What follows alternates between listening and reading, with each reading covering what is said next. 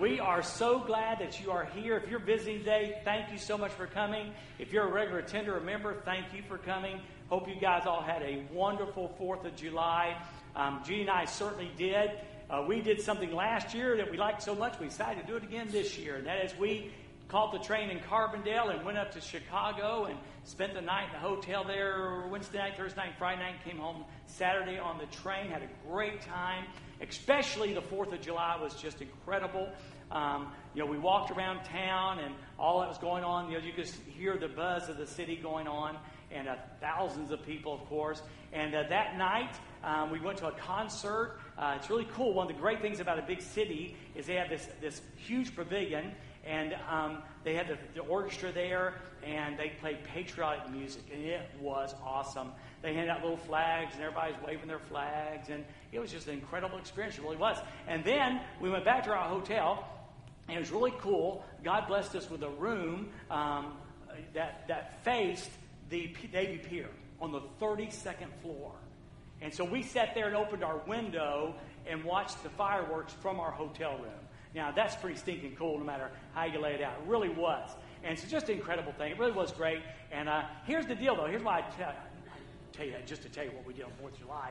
There's a reason why, and that is this. You know, we woke up the next morning, I woke up before Judy, and, and I was watching the news and found out that that, that night um, at Navy Pier, a couple of guys flashed gang signs, you know, at one another. A fight broke out, and three people were stabbed, seriously wounded. And uh, then someone threw some firecrackers into a crowd. There was a stampede, and over well over a dozen people were injured in that. And then the third story that they showed was that on the 4th of July, you know, 13 people were shot and one was killed on the south side of Chicago. And you see the you see the coolness of a large city and you see the things you get to enjoy, but then you're reminded of the culture and how difficult it can be in a place like Chicago. But here's what I wanted to tell you. I, once we got back home, and I think it was Saturday night after we got home, Judy said, Oh my, you know, we made a list we didn't want to make. And I said, Well, what is that? Well, George Barna, and that's just a huge um, research organization, well respected organization, did a national survey. And based on 16 questions, and I won't bore you with the 16 questions, but they were all spiritual questions uh, designed to gauge the spirituality of the culture. And what they did was they list the top 100 post Christian communities or areas in the nation. Okay? You might say that they, they listed the top 100 spiritually dark areas in the nation. And of course, the ones that you would expect were there, but there's one that you would not expect to be there, and it was us. Um, take in your mind, okay, take in your mind start in Paducah, go over to Cape Girardeau, go up to Mount Vernon, and then come down by name to Harrisburg, Illinois. Got that area? That is the 80th darkest spiritual area in the nation. Let, yeah, wow. Just, you know, post, the 80th post Christian area in the entire nation. I told Judy, I said, even if the list was 100, it doesn't matter. The fact that Harrisburg, Illinois was listed as a pivot point for the, one of the darkest areas in America spiritually was just mind boggling. And I tell you that say there is a great need for Christ in our area.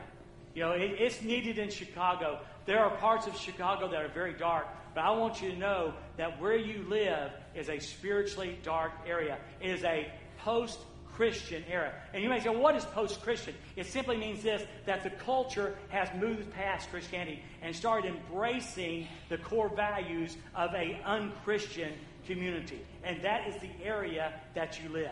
And that should be a great motivating factor for us to be the lighthouse that God has called us to be um, as a church. Would you say amen to that? Amen to that? So here we are. So here we are. So I decided I would pose a question today and here's the question. So um, I'm past the child uh, bearing age. I never was in childbearing age. my wife is past the childbearing age, and I'm past the fathering age. There we go. That works a little bit better. And so that is, probably doesn't apply to me or the folks of my, of, that, of my age.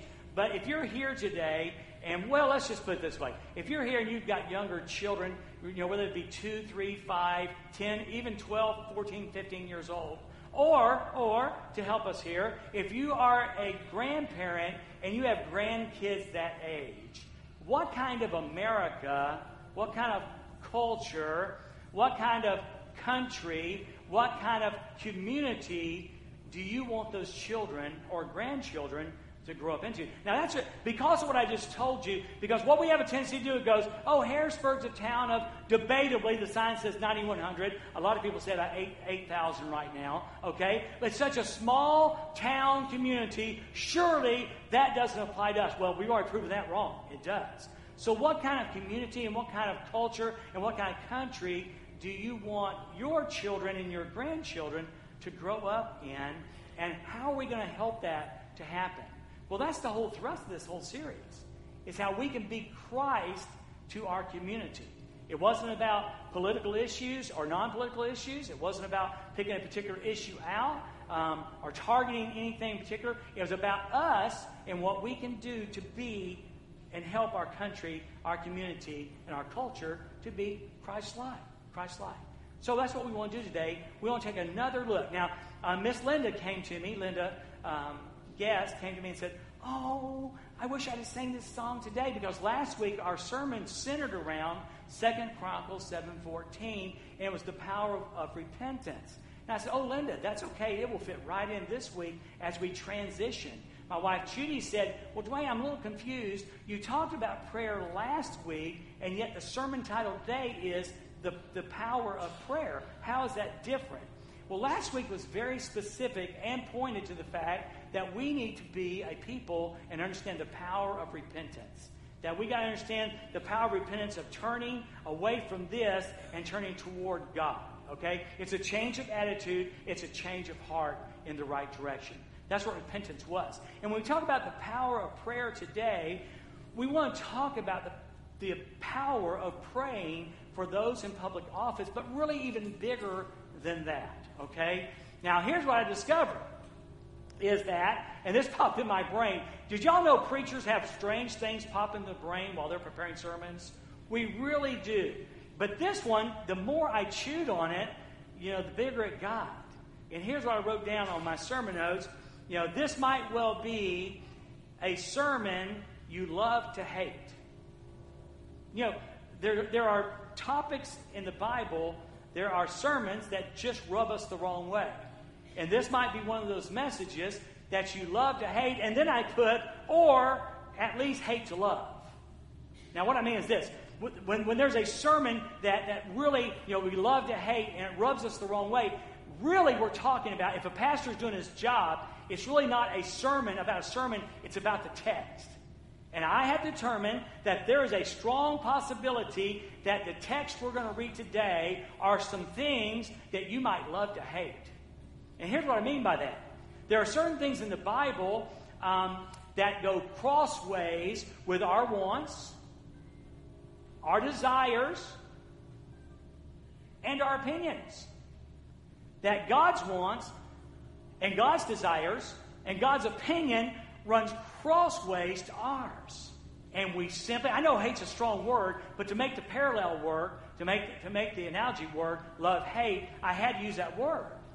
But again, honestly, frankly, you wouldn't use the word hate when you when you disagree with God's word, when you go crossways with his opinion, you may not use the word hate, but isn't that when you say no God, isn't that kind of like hate? It really is. It really is. And then the second part where it says, or at least hate to love. And that's that point where you go, boy, I don't like that, or boy, I don't agree with that, but, and under under pressure, you give in and say, okay, God, you know, you might be right. I, you know, I found out there's a whole there's a whole chunk of the Bible that falls in this category. Have you ever thought about that? I mean, there's chunks of the Bible like John 3.16. Well, we are, we are enamored with John 3.16. For God so loved the world that he gave his only begotten Son that whosoever believes him should not perish, but have everlasting life. We like that. We can say it's a sermon that we love to love. But there's so much because of who we are as human beings, as broken people. There's so much of it that goes contrary to what God's opinion is. And we're going to have to determine. We are just going to have to determine what are we going to do with that? Are we going to continue to rebel against God and say, No, God, I disagree with that? Or are we going to finally figure out that God is God and we're not, and He's smarter than we are, and we need to listen to what He's got to say? So, we're going to look at several topics today um, that may cause us to say it's a topic, it's a scripture, it's a passage that we love to hate. We just go head to head with God on. Or at best, it may be something we say, well, you know, we hate to love. I don't agree with it, but we that's where it is. And it starts out with the first scripture today is what about prayer? What about prayer? Since we're talking about the power of prayer, what about prayer? And you know, our first thing is we go, oh, yeah, I, I, I like prayer. Prayer's a good thing, okay? But when we start looking honestly at what the Word of God says about prayer, and later on, we're going to get a, a section here, and we're going to get a section about midway. Okay, that's pretty difficult, all right? So let's take a moment and let's look at two guys.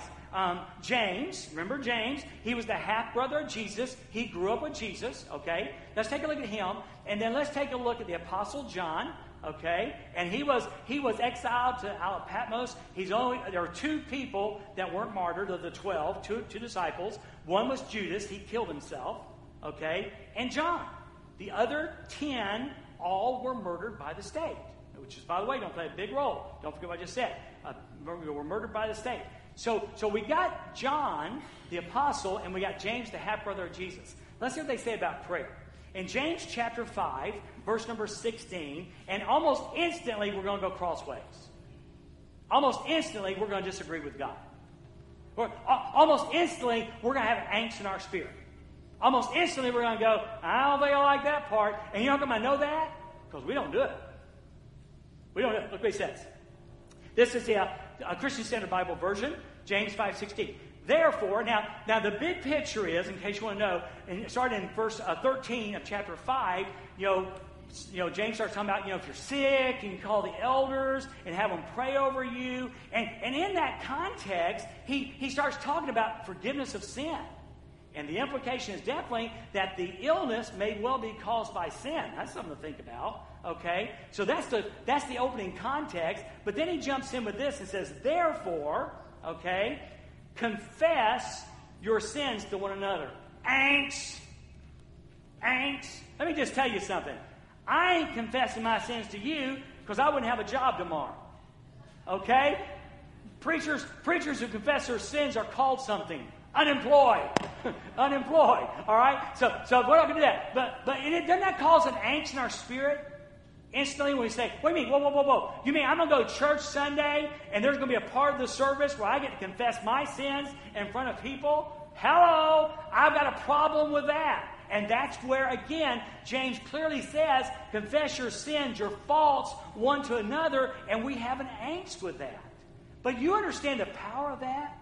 You understand what would happen in church besides riots? Um, you, you, know, you understand what would happen in church if all of a sudden we were so authentic and so real that we could do that?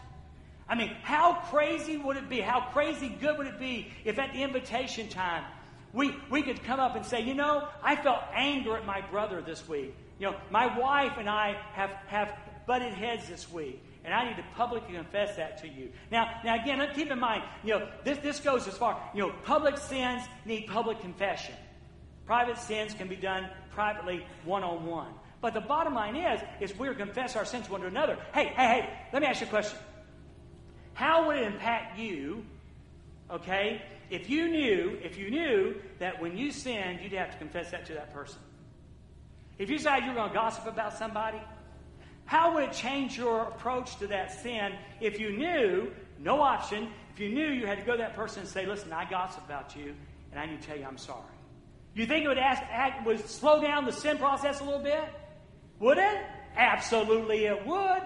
So there's real power, even though we have an angst with it, even though we're crossways with it because it makes us feel very uncomfortable. There's something there. Confess your sins to one another and then just pray for one another. Pray for one another.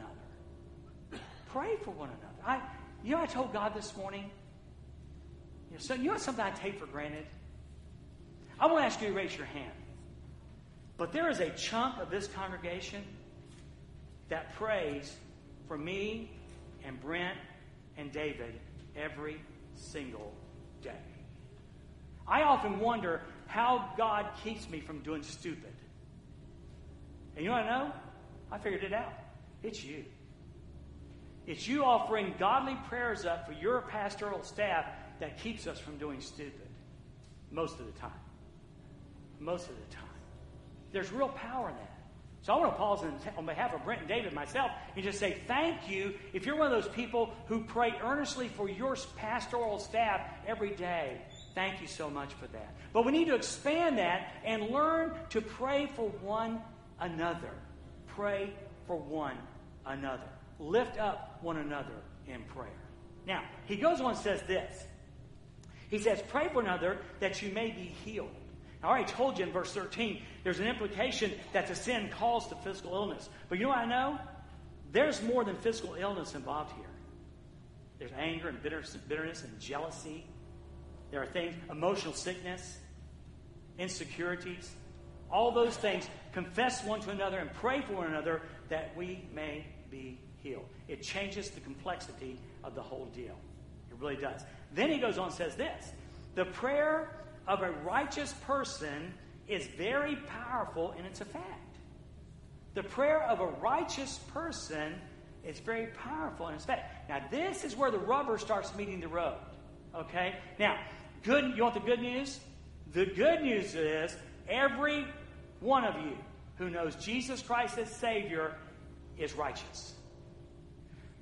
When you trusted Jesus Christ as Lord and Savior, He imputed, He put on your account his righteousness. Come on now. That is good. That's how you're going to heaven. See, you thought God had this tenants board up there, and every time you went to church, you got a check mark, and when you get enough check marks, you to go to heaven. no, that wouldn't work. That wouldn't work. But what does work is this: when you put your faith and trust in Christ, you know, He who knew no sin became sin that we might become the righteousness of God, the righteousness of Christ. So, so we have his righteousness on us. That's how we that's how we go to heaven. So positionally, we are all righteous. That's cool. That gives us, by the way, in my opinion, that gives us a passport to prayer. Prayer here, you know, God hears the prayers of his kids. Okay? If Rebecca were to come to me and say, Hey, Dad, I need this, I would listen to her differently if Trenton, as much as I love Trenton, came to me. Because Trenton belongs to Brent, he doesn't belong to me. See, Becca's mine. And so I hear her request differently than does, uh, than I do a person or a child who belongs to someone else. Okay? So that's good. It gives us a passport to prayer. Okay? But involved deeper in that is not only positional righteousness, but practical righteousness. Pra- practical righteousness, okay? I, I got to tell y'all, this is bad news. I just looked and the timer's not working. I can preach for two hours and I would never know. You, if you're a person of prayer, now's the time. Now's the time. Be lifting that up. Be lifting that up. Okay? So, so here we are. So, so we had this practical righteousness. In other words, that a person, you know, the prayer of a righteous person who practically lives out their faith. What does that look like? Um, it means they're not perfect, okay, um, but they all their known sins are confessed.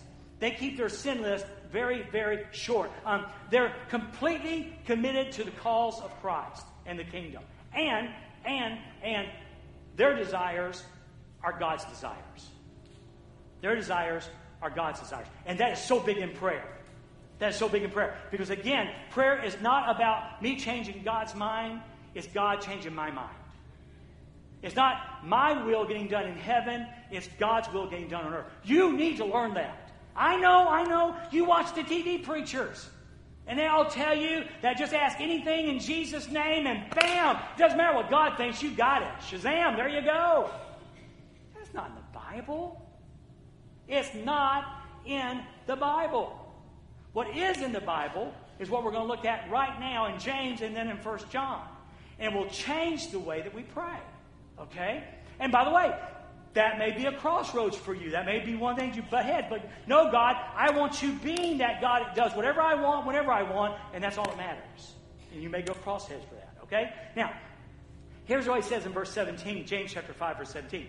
Elijah was a human being as we are, and he was. Now listen to this.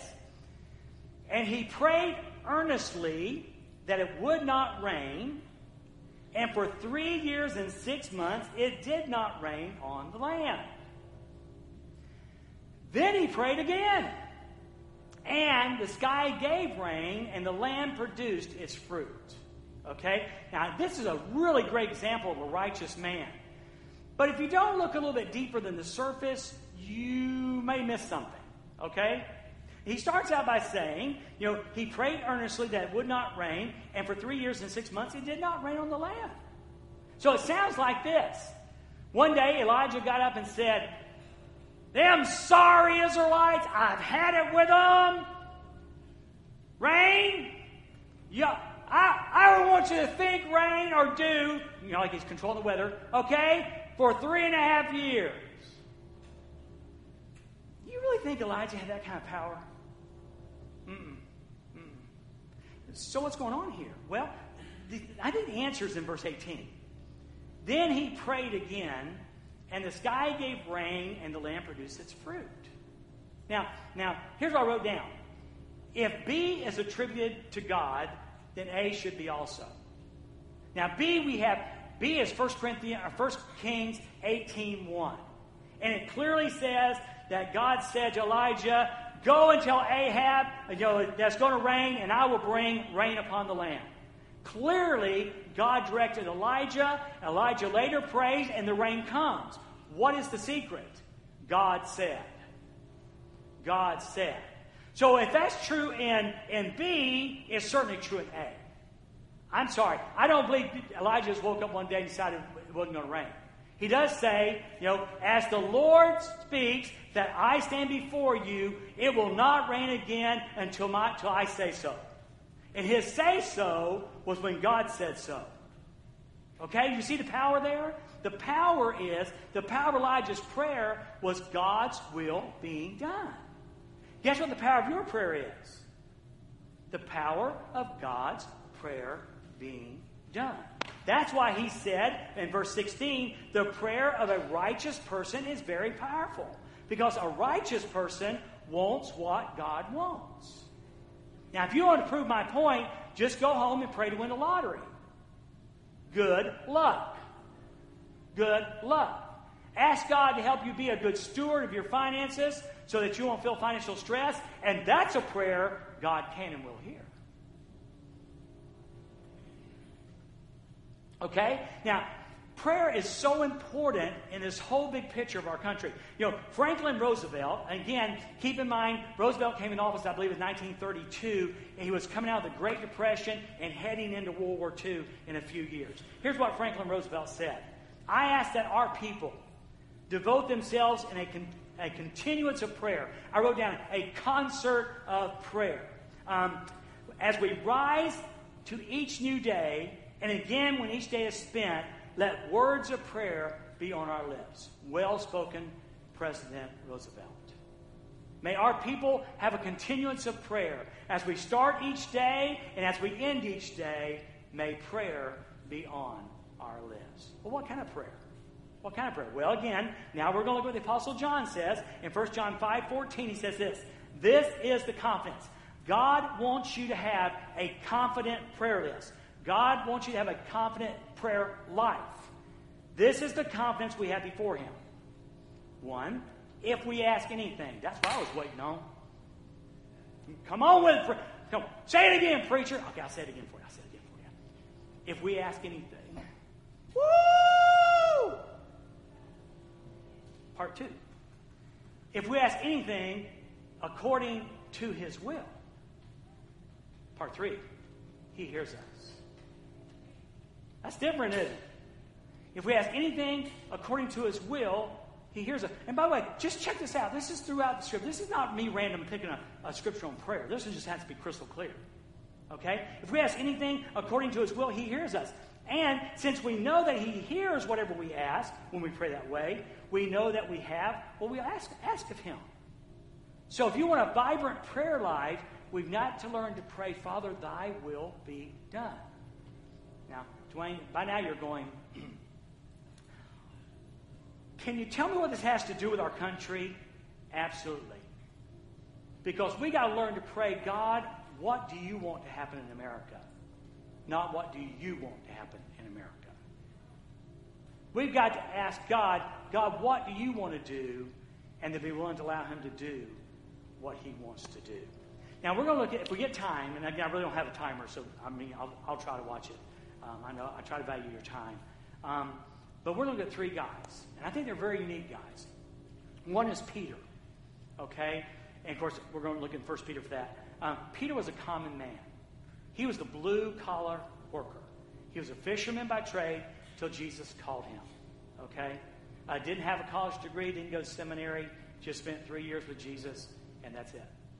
Okay? That's who he was. Who was the common man. But then you've got Paul, and I called him the zealous man. The zealous man. And, and Paul was a theologian, a very intelligent, very well educated. Okay? So you get that perspective. Then we're going to go back to the Old Testament if we have time and look at Jeremiah, who I call the impassioned man. And we see how God speaks through him, uh, to him, and through him in the writings in Jeremiah.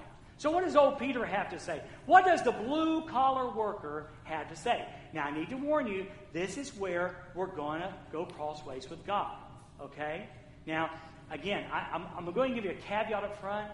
As I studied this, Brent, have you ever done this before? As I studied this, I'm going, God, I'm not fully, I get, I'm not sure I fully get this. You know, I know for certain what it says, but I don't know what else it says. And it really is difficult. Here's what he says. The common man says in 1 Peter 2, 13 and 14, be subject for the Lord's sake to every human institution. Be subject for the Lord's sake to every human institution. Now, now that word subject means to be in subjection to.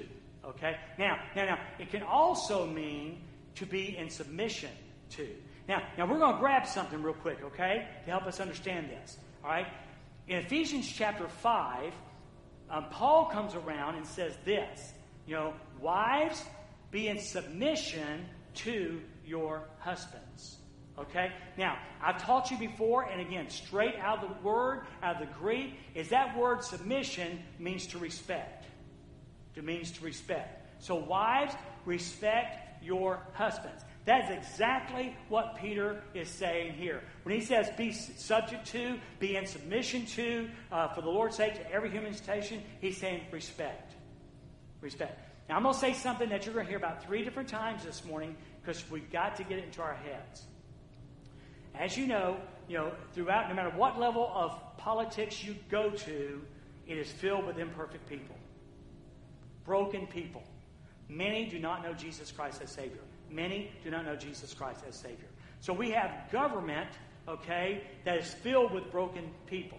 And yet here is Peter saying, be in subject, subjection to, respect, for the Lord's sake, every human institution. Here's what I want you to get. I'm going to say it about three times, okay? It's not about the person, it's about the institution. Peter isn't saying respect Nero, respect Herod, okay, respect Pontius Pilate. He's saying respect the institution of government. That is true today. Um, it's interesting that in Romans chapter 12, when Paul writes, you know, I beseech you, I urge you to present your bodies. You know, it's funny that here in 1 Peter and also in Romans chapter 13, where we're going, it's a command. And when it comes to submitting our bodies to Christ, he says, I urge you. When it comes to this, he commands us. He commands us. Now, you say, well, Dwayne, see, that's easy to say because you don't understand how bad it is today. No, you don't understand how bad it was then. My wife reminded me you know, um, Mary and Joseph ended up in Bethlehem because somebody decided they need to have new taxation. So they, now, of course, we know it's God's way to get them there. But the bottom line is that's how it happened. Okay? Then she reminded me, Dwayne, you remember what Herod did? Herod, the government official, killed all the babies two years and younger that were boys. It wasn't much longer that, you know, 25 years later, they beheaded John the Baptist. It wasn't too much later that they crucified the Lord Jesus Christ. And this is, Peter is looking back on all of that. And he says, he's not saying respect Herod. He's not expecting, saying respect Nero. But he does say this be, be subject, respect, for the Lord's sake. Whose? For the Lord's sake, every human institution. Whether it be the emperor as supreme, or to governors as sent by him to punish those who do evil and to praise those who do good. Regardless of what level it is, we are to respect the office of government. You may, boy, I'm fixing to give you an understatement.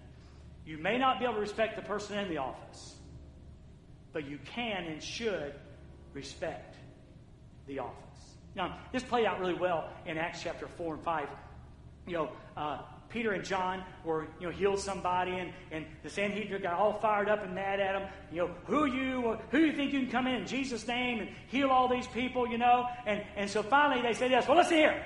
You know, no longer can you preach in the name of this man. And Peter and John said, oh, okay, well, we're supposed to submit to the government, so, so we won't preach anymore. Is that what they said? No, said, you decide whether we shall obey God or man, but we're going to obey God.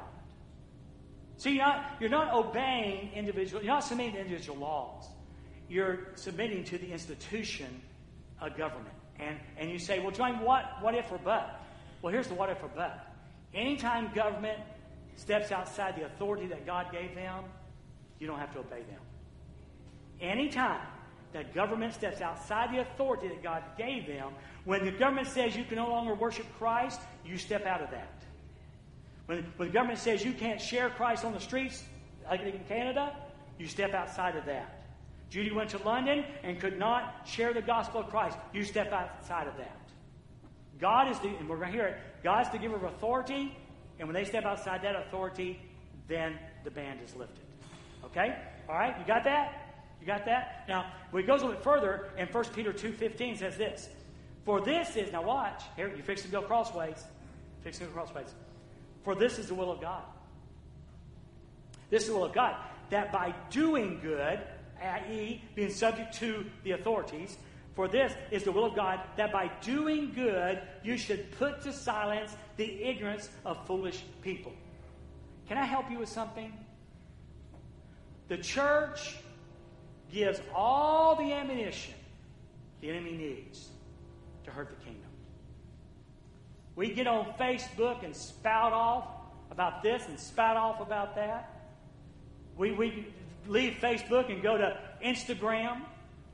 We, we talk to uh, the guys down at McDonald's, have our little coffee shop thing going on there. We get out in our communities and talk, and we give the enemy all the ammunition they need. If we're going to to use the Bible term, if we're going to put to silence the foolish, the ignorance of foolish people, we have got to be godly people. Godliness silences the foolishness of man. Godliness silences the foolishness of men. We've got to learn this because we want to spout off. We want to spout off. And by the way, there might be times. It probably involves sharing Christ But we need to, and he says it so clearly This is the will of God. This is the will of God. And, and get stronger. Live as people who are free. Not using your freedom as a cover up or as an excuse for evil, but living as servants of God. If we want, if we want to see the impact of the kingdom in America, we have got to live as God's people. We've got to. We've got to. Um, verse 17. Honor everyone. Honor everyone. Respect everyone. We saw so many homeless people in Chicago. It'd be so easy to judge them. Get up and get a job. You spent this time rather than sitting there with your cup and going down and working at McDonald's, you know. Every person Christ died for. You know, black, white, rich, poor. And, and Peter says, honor everyone. Love the brotherhood. Love your brothers and sisters in Christ. Fear God. Fear God. Reverence God. Reverence God. Reverence God. Don't go crossways with Him. Reverence God. If God says do it, we should do it. And God says don't do it, we shouldn't do it. Reverence God. Honor the emperor. Now keep in mind, this is, this is before the great persecution. At this point, Nero is not taking Christians, hanging them on a pole, dousing them with tar, and setting them ablaze to light the streets. This is right before that. But like I said, one of the government officials killed all the babies two years old and younger that were boys. The government institution was a big player in the crucifixion Peter says, and Peter says, and Peter says, as the Word of God, honor the emperor. Honor Nero? Nope. Doesn't sign a name. It's the office. It's the office. See, we have got to relearn the power of respect. Parents, young parents, if I could teach you one thing today, if I could share one thing with you from my heart, is we have got to reinstitute respect into our children. We have got to reinstitute respect. I, I wrote down, thank you, baby boomers. That's me. I love to watch the historical shows on television. And recently, one of the networks, I can't remember which one it was, had a show on titled 1969 and went back and replayed the news clips, what was going on in 69, 68. It was huge opposition to the war in Vietnam, um, huge oppression of authority. It was big, it was bad, and it was my generation. And they had those people that were then giving interviews and interviewed them this time. And it was amazing to see the same disrespect that they had as 18, 19 year olds was still in their hearts there. I watched as the police were called pigs. I watched as the, the military, those that came back from Vietnam, were spit upon. I watched how, how government was totally disallowed. And was there plenty of ammunition for all that? Yes, there was for the government part. Yes. Yes. But you want to know why we have a generation that doesn't respect anything? Because we look back at 68 and 69 and we gave birth to that. And now it's our re- listen. If you've got this silver hair thing going on, it's our responsibility to help teach respect again. You know, someone wrote on, I picked off the internet and said, among the values children should be taught are respect for others. Respect for others, beginning with your own child's own parents, beginning with with family beginning with the symbols of our faith. Now, I don't want to, I do not want to go overboard with this. Okay? I'm not trying to reinstitute legalism. Did you know when we go to Africa, we're taught not to put the Word of God on the ground? And guess, guess who taught us that? The Muslims. They so value the Quran that's a high offense to them for any holy book to be placed on the ground. Do your kids know that this is not a coffee coaster? Do your children know this is not a coffee coaster? Something we set on the coffee table to put our drink upon? Do they know that? Have you taught them that? Have you taught them that this is the Word of God and it should be valued? Have your children have your children learned about respecting the symbols of our country? The flag, the Christian flag. Have your children been taught to respect law and order? Law and order. Have they been taught to respect the property of others? Have they been taught to respect, respect authority? A while back, I was watching the story of Jackie Robinson.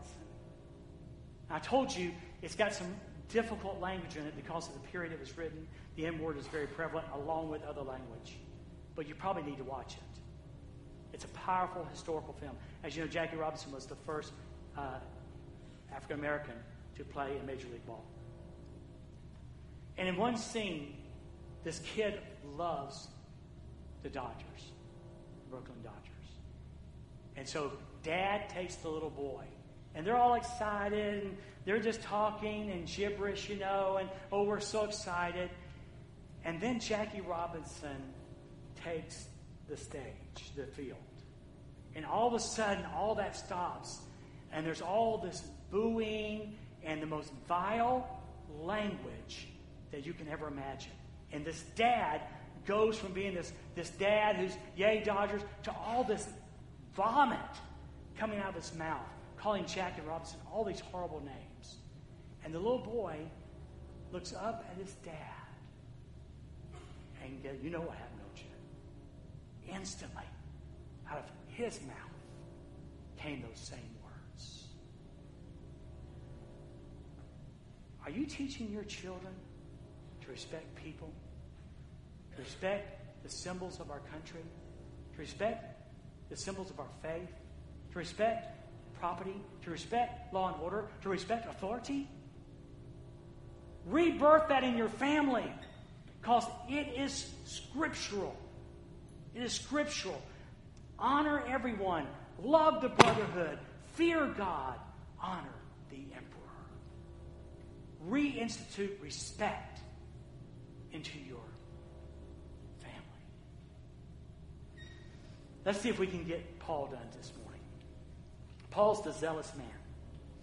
And his big chapter is Romans chapter 13. I know a lot of y'all are real big fans of Paul, and rightfully so. He wrote about two thirds of the New Testament. So, what is this zealot? What's this zealot going to say about all of this? Okay? We had the common man. Let's see what the educated man says. He says this. In Romans 13 1, let every person be subject to the governing authorities. Now, keep in mind, oh, by the way, you know, keep in mind that in just a few years, Paul's going to have his head cut off by those governing authorities. Oh, keep in mind, tradition has it that Peter was crucified upside down by those governing authorities. Okay? So you probably don't have it that bad. Okay? So let every person be subject to the government authorities, for there is, watch, for there is no authority except from God. And those that exist have been instituted by God. What? Told you this was hard. What? We, there's no authority set from God, and those that exist have been instituted by God. Okay? Now, again, not the individual people, but the government is instituted by God. Now, anybody want to know why? Why did God give us government? Surely he was having a bad day. Come on, right? Surely he was, you know, if God ever made a mistake, it was when he gave us government. You know why? Sin, chaos, anarchy. Can you imagine, as bad, as bad as it seems sometimes, can you imagine this country without government? Yeah. Can you imagine Chicago with no police force? It's whatever you want to do and when you want to do it, to who you want to do it. Can you imagine living in Harrisburg and you've got bars on the windows and big bars and big locks on the doors, but someone breaks into your house because there's no one to say it's wrong? There's no punishment? No, God gave us government because He knew the chaos of sin. He gave us government to help in that. Okay? And therefore, whoever resists the authorities resists what God has appointed. So when we refuse to submit to the government authorities, we're resisting what God has appointed. And those who resist will incur judgment. What? That's when I wrote down on my sermon sheet. I need to tell you, I don't fully understand, but I can't deny. Please don't send me an email or a Facebook post about, I can't believe you said all that. I don't get it. I just know God does. Every there are things right now as I speak these words to you that go against me because I'm pushing back. But I cannot deny. I can't twist it. I can't make it say something different than what it does. You know, sometimes Paul is confusion, confusing. I wish this time he was. But he's not. It's crystal clear. But keep in mind, I say it again, he's not talking about a name He's talking about an institution. Don't lose sight of that. Verse 13, or verse 3 of 13. For rulers are not a terror to good conduct, but to bad. Would you have no fear of the one who is in authority? Then do good, and you will receive his approval. For he is God's servant for your good. But if you do wrong, be afraid for he does not bear the sword in vain. He is the servant of God, an avenger who carries out God's wrath on the wrongdoer. There again, because of sin and chaos, we have the authorities to help protect us. We know they're not perfect. we know it's pretty messed up sometimes. But God gave it to us for our protection. Our protection. Let's move on down real quick to Jeremiah.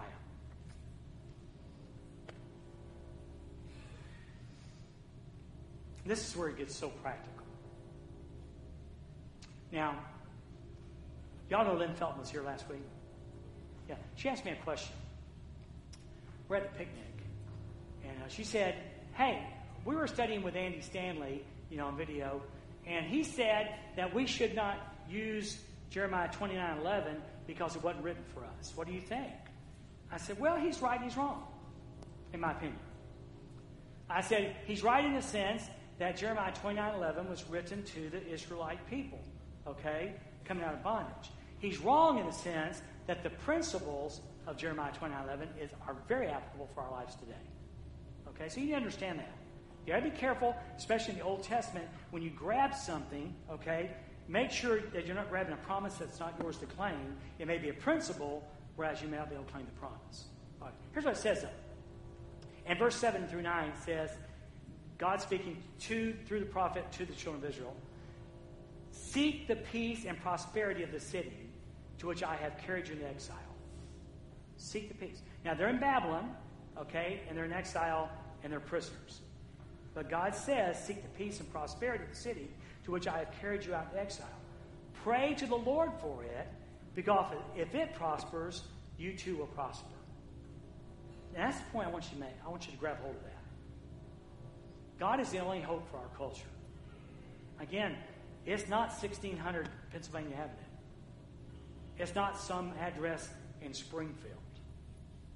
The hope is in God through His Son, the Lord Jesus Christ. That's the hope for America. That's why it's important that God's people live godly lives. Because ungodly people have no influence on society, godly people do. Godly people do. And frankly, if we want a better, if you want to, listen, if you want a better culture for your family to grow up in, hey, dad, you want a better culture for your son, your daughter to grow up in? Begin by living a godly life yourself. Get into the book, find out what the book says, and follow it. And follow it. And follow it. Because again, a Christian Harrisburg is going to be a better place to live than an ungodly Harrisburg. And that's true of Eldorado, Galatia, New York City, Chicago. It doesn't matter. The more godly a community, the better the community. If you're waiting on city council to make this a godly place, you might be waiting a long time. Rise up, church. Rise up, church. Be the church. Be the lighthouse in our community. That I remind you, Judy, was on that list. 80th darkest place in America includes Harrisburg, Illinois. Not only does it include Harrisburg, Illinois, it's a pivot point on the map that made that. So pray for the city. Pray the Lord, because if it prospers, you too will prosper. Yes, this is what the Lord Almighty, the God of Israel, says. You know, do not let the prophets and diviners among you deceive you. Some of you might say something different. Do not listen to the dreams you encourage them to have. They are prophesying lies to you in my name. I have not sent them, declares the Lord. And here's what you got to get. This is what the Lord says. When 70 years are completed for Babylon, I will come to you and fulfill my promise to bring you back to this place. God has a clock, and the clock is ticking. Either A, it'll be a clock of judgment, it'll be a clock of revival, or it'll be a clock of the second coming. Either God's going to bring more judgment, God's going to bring great revival, our God has taken his church home. One of the three. Can I have an amen on that? This is what the Lord says. When 70 years. See, some folks were going, it won't be 70 years, it'll be 30 years. So, some people say, oh, well, let's just get the right man in the office and America will turn around. The right man is in the office. It's Jesus Christ. That's who it is. It's Jesus. This is what the Lord says 70 years. I love, I, I stumbled upon this verse, uh, Isaiah 60, 22. I am the Lord, and when it is time, I will make these things happen quickly. God's, God's got his finger on this one.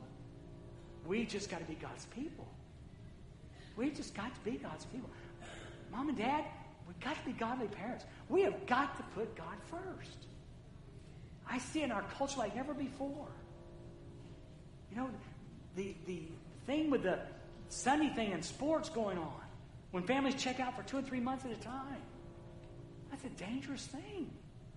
It's a dangerous thing for what it's doing to your children, teaching your children about being godly. Think about that. Think about it. When, when you sit around the table and curse or, or, or put down authority, be careful. That's a dangerous thing that's happening. And here's that promise.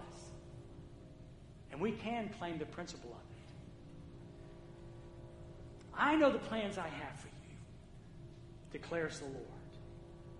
Plans to prosper you and not to harm you. Plans to give you a hope and a future. If you're a child of God today, God's got plans for you. Plans to give you a hope and a future. I, I honestly don't know what it's going to be like in 15 years, 10 years, 5 years. I don't know. But whatever it is, God's bigger. You got, you got a seven year old, eight year old, 10 year old son? I don't know what it's going to be like in five years. But I know this. If you will pour God into their lives with everything you've got, in five years, they'll be equipped to face that. The most important thing we can do for our children and our grandchildren is to pour God into them. Teach them respect. Teach them, teach them right and wrong. Teach them black.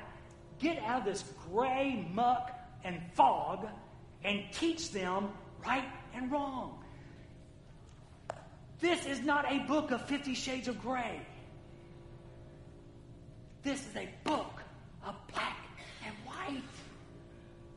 Pour it into their lives so they will know, they will know, they will know what to do. Let's bow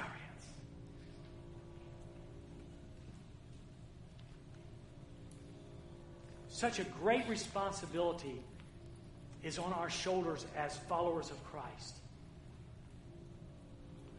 Oh, I know, boy. I know what we heard today, some of it was crossways with us. It was crossways with the guy who said it. Me. And I always like it when I can so clearly see exactly God's path. But I think about Peter saying, be subject to the government authorities. And then I think about Peter being crucified upside down by those same government authorities. I think about Paul's verse, words in verse in chapter 13. Let every person be subject to the government authorities. And I see Peter or Paul with his head cut off. It will not be easy. Respect is often difficult. But there is such power in that. There's power in godliness. Let us be godly people. Now, if you're here today, and I, I danced around it, but you heard a lot today about, about Jesus and dying the cross. And today, if you've never trusted Christ, first off, you've probably never heard anything like this before, just from what we heard about government and stuff. See, God's ways are different. In Isaiah 55, my ways are higher than your ways, my thoughts and your thoughts, declares the Lord. But if you're here today and you want to know about this man named Jesus Christ who loved you so much he died for you and who has changed the lives of a lot of these people in this room, we'd be glad to share that with you. It'd be our honor to share that with you. My friend, Brother Brent, will be standing down front. Just take him by the hand and say, hey, hey Brent, I want to know this man named Jesus Christ. And moms and dads, it'd be a great time to just make a commitment to, to pray and ask God to give you the strength and courage to be godly moms and dads in these uncertain times. Teaching your children, teaching your children to love and to respect. Teach them the Word of God that's black and white, not shades of gray. Grandma and grandpas, grandmas and grandpas. Father, I want to thank you for the privilege of sharing these truths today. It's hard, God. I need to confess that. I'll confess it for these people and before you. But Lord, I cannot deny your word, and I will not deny your word. I can't understand how Peter could write, write what he wrote outside of the inspiration of the Holy Spirit. I can't understand how Paul wrote what he wrote outside the inspiration of the Holy Spirit. There's no other explanation besides the fact it's the Word of God. So thank you for that. Give us courage and give us boldness in these days that we. Speak to hearts today in the various ways that you want to do that. And Jesus, I pray this in your precious name.